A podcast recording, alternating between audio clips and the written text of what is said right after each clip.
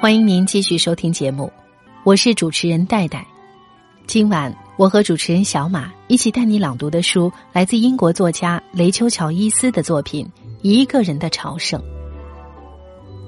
他了然于心的事实和这些人自以为了解的情况大相径庭。这个发现让主角哈罗德一惊，也让他在回望身后这群人时，感觉即使站在人群当中，也没有一个人真正认识他。他依然是孤身一人。火焰在黑暗中传递光亮，欢声笑语飘进他耳中，却只属于一群陌生人。让我们继续今晚的朗读之旅。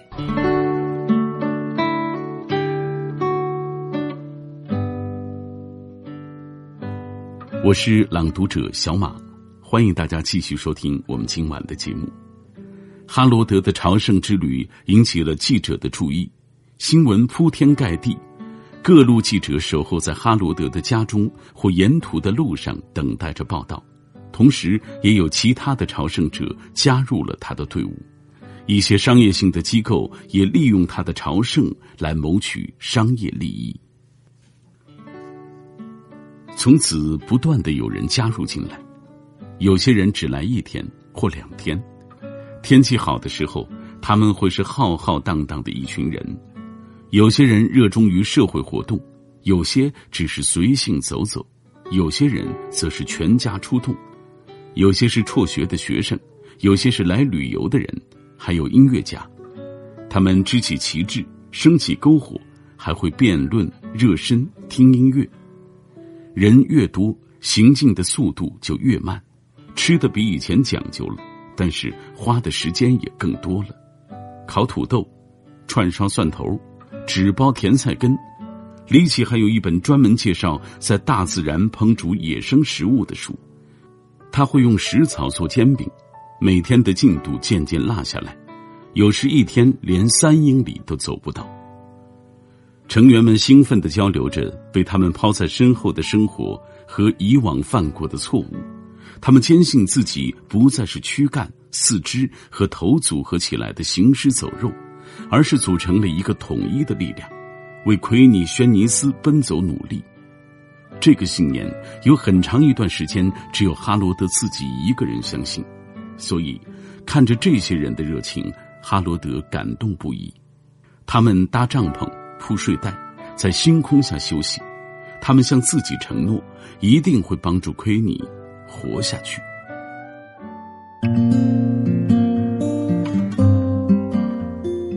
然而，才过了几天，新的矛盾就产生了。凯特可没有时间应付李奇，他说他就是个自大狂，他则称他为疯婆子。有一晚，星星男和一个临时加入的学生与同一个小学老师睡了，李奇努力压抑的怒气终于爆发了，他狠狠的挥起拳头。维尔夫总是不停的劝说同行的人皈依天主。这又引起更多不满。凯特说：“他还算是个不错的小伙子，但是我总觉得他有那么一点点阴森。”当一个业余徒步团加入他们一同过夜，争执就更多了。有人说，搭帐篷不符合哈罗德这趟旅程的初衷；有人想完全离开马路，取道更远一点的本宁线路。另一晚的焦点则完全集中在一场辩论赛上：吃被车撞死的小动物算不算不道德？哈罗德越听越觉得悲哀。其实他并不介意大家睡在哪里、走哪条路，也不介意吃的好不好，他只想到贝里克去。有时他真想独自上路，但他的性格无论如何不想让这些人失望。贝里克好像越来越远了。只要一有他们的消息，仿佛附近所有家里有烤箱的人都开始烤东西给他们吃。凯特有一回差点被一个开路虎的女人撞了，当时他正弯着腰分发一盘切片羊奶芝士。李琦在篝火旁建议哈罗德每次吃饭前给大家说几句话，说说做朝圣者意味着什么。哈罗德婉拒后，李琦又主动提出代他发言，问有谁愿意把他的话记下来。星星男主动承担了这份工作，虽然戴着毛茸茸的手套写字实在不容易，他每隔一会儿就要打断一下李琦，好把发言记完整。与此同时，媒体仍在不断的报道哈罗德的善行。他并没有看报纸，但看来李奇有自己的资源，对事态的发展掌握非常及时。克里特罗一个有神论声称他在朝圣者头上看到了一圈金色光晕。一个本打算从克里夫顿吊桥跳下去的年轻人，讲述了哈罗德如何苦口婆心劝他打消自杀念头的。感人故事。哈罗德说：“可我没经过布里斯托尔呀，我去的是巴斯，然后就直接往斯特劳德去了。我记得很清楚，因为我在那里差点就放弃了。我从没见过什么吊桥上的人，而且也肯定没有劝过什么人。”李奇认为这些只是细节问题，无关紧要。他说。或许他没跟你说他要自杀，但是见到了你，给了他希望。我想你只是忘了而已。他又一次提醒哈罗德要看大局，没有曝光度才是坏事。哈罗德突然意识到，四十多岁的李奇正是可以做他儿子的年纪，但他说话的方式就像哈罗德才是他儿子一样。他说。哈罗德现在正垄断着一个很有潜质的市场，一定要趁热打铁。其他朝圣者开始无法忍受漫长的行程，其中的一个人利奇煽动他们，并带领他们抛弃哈罗德，快速完成了这次朝圣，获得了各界的关注和荣耀。队伍分开一周之后。报纸上刊登了朝圣者到达贝里克郡的消息，还有其他照片。李启亮牵着两个儿子的手在码头边走，一个穿着星星服的男人亲吻南德文郡小姐的脸颊。专门有铜管乐队和啦啦队表演欢迎他们的到来，还举行了一个欢迎晚宴，当地议员和商界人士都有参加。几家周报同时声称自己有《离奇日记》的独家来源，还传出消息要拍摄一部电影。电视新闻也报道了朝圣者到达的消息。在 BBC 的聚光灯下，莫林和雷克斯看到里奇里昂和其他几个人送了花到疗养院，还带着一篮巨大的松饼。虽然亏你无法接待他们，记者说很遗憾，疗养院没人愿意予以置评。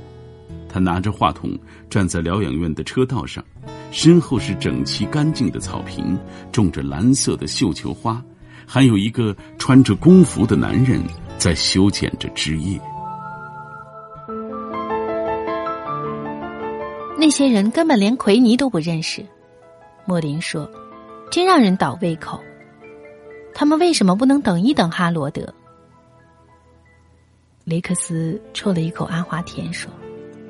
我想他们可能不耐烦了，但是这又不是比赛，过程才是关键呀。况且那男人又不是为了奎尼才走的，他是为了证明自己是个英雄，把自己的孩子争回来。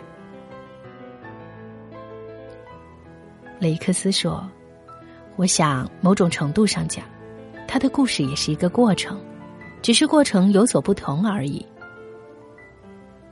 他小心的将杯子放在杯垫上，为了不要弄脏桌面。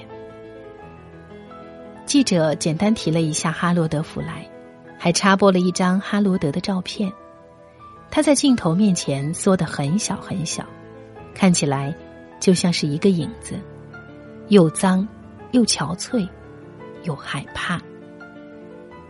里奇里昂在码头边接受了独家采访。说那位年老的德文郡朝圣者精疲力尽，还有复杂的情绪问题，在纽卡斯尔以南就不得不放弃了。但奎尼还活着，这才是最重要的。我是幸运的，得到了那么多同伴的支持和帮助。莫林嗤之以鼻说：“看在上帝的份上，这人连话都不会讲。”莫林啪一下关掉电视，走进房间。他说：“他们都过河拆桥，他们都后悔相信他，把他说的像个傻瓜一样，真是不可思议。他从一开始就没有要求过他们的注意呀。”雷克斯抿着嘴。陷入了深思，说：“至少那些人现在放过了哈罗德，至少他现在可以专心一个人走。”莫林把目光投向天空深处，一句话也说不出来。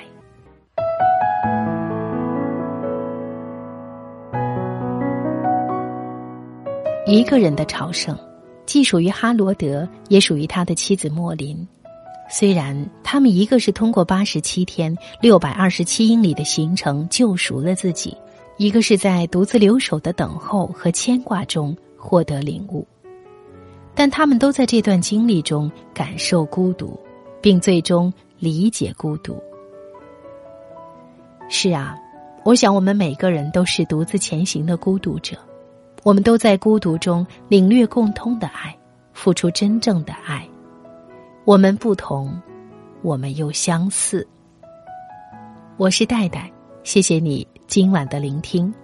节目之外，您可以登录新浪微博找到主播戴戴，或者节目的微信公众平台“带你朗读”和我沟通交流。感谢你今晚的聆听，下次再会。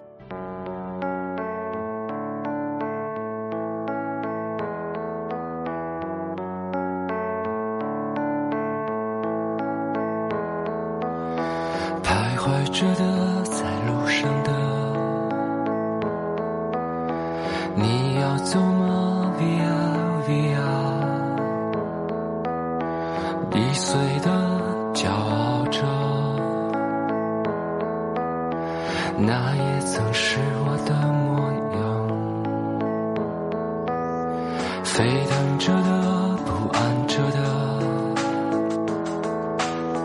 你要去哪？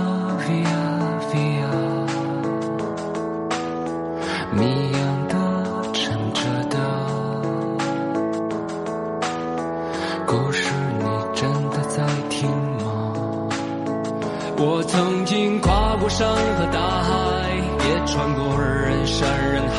我曾经拥有着的一切，转眼都飘散如烟。我曾经失落失望，失掉所有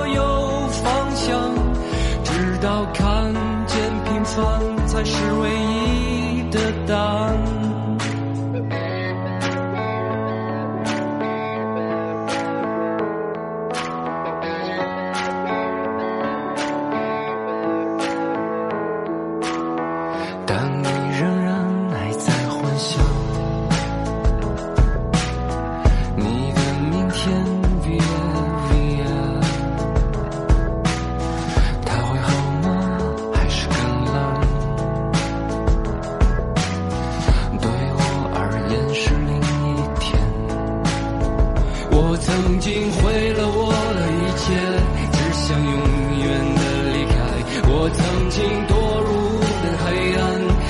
挣扎无法自拔，我曾经像你，像他，像。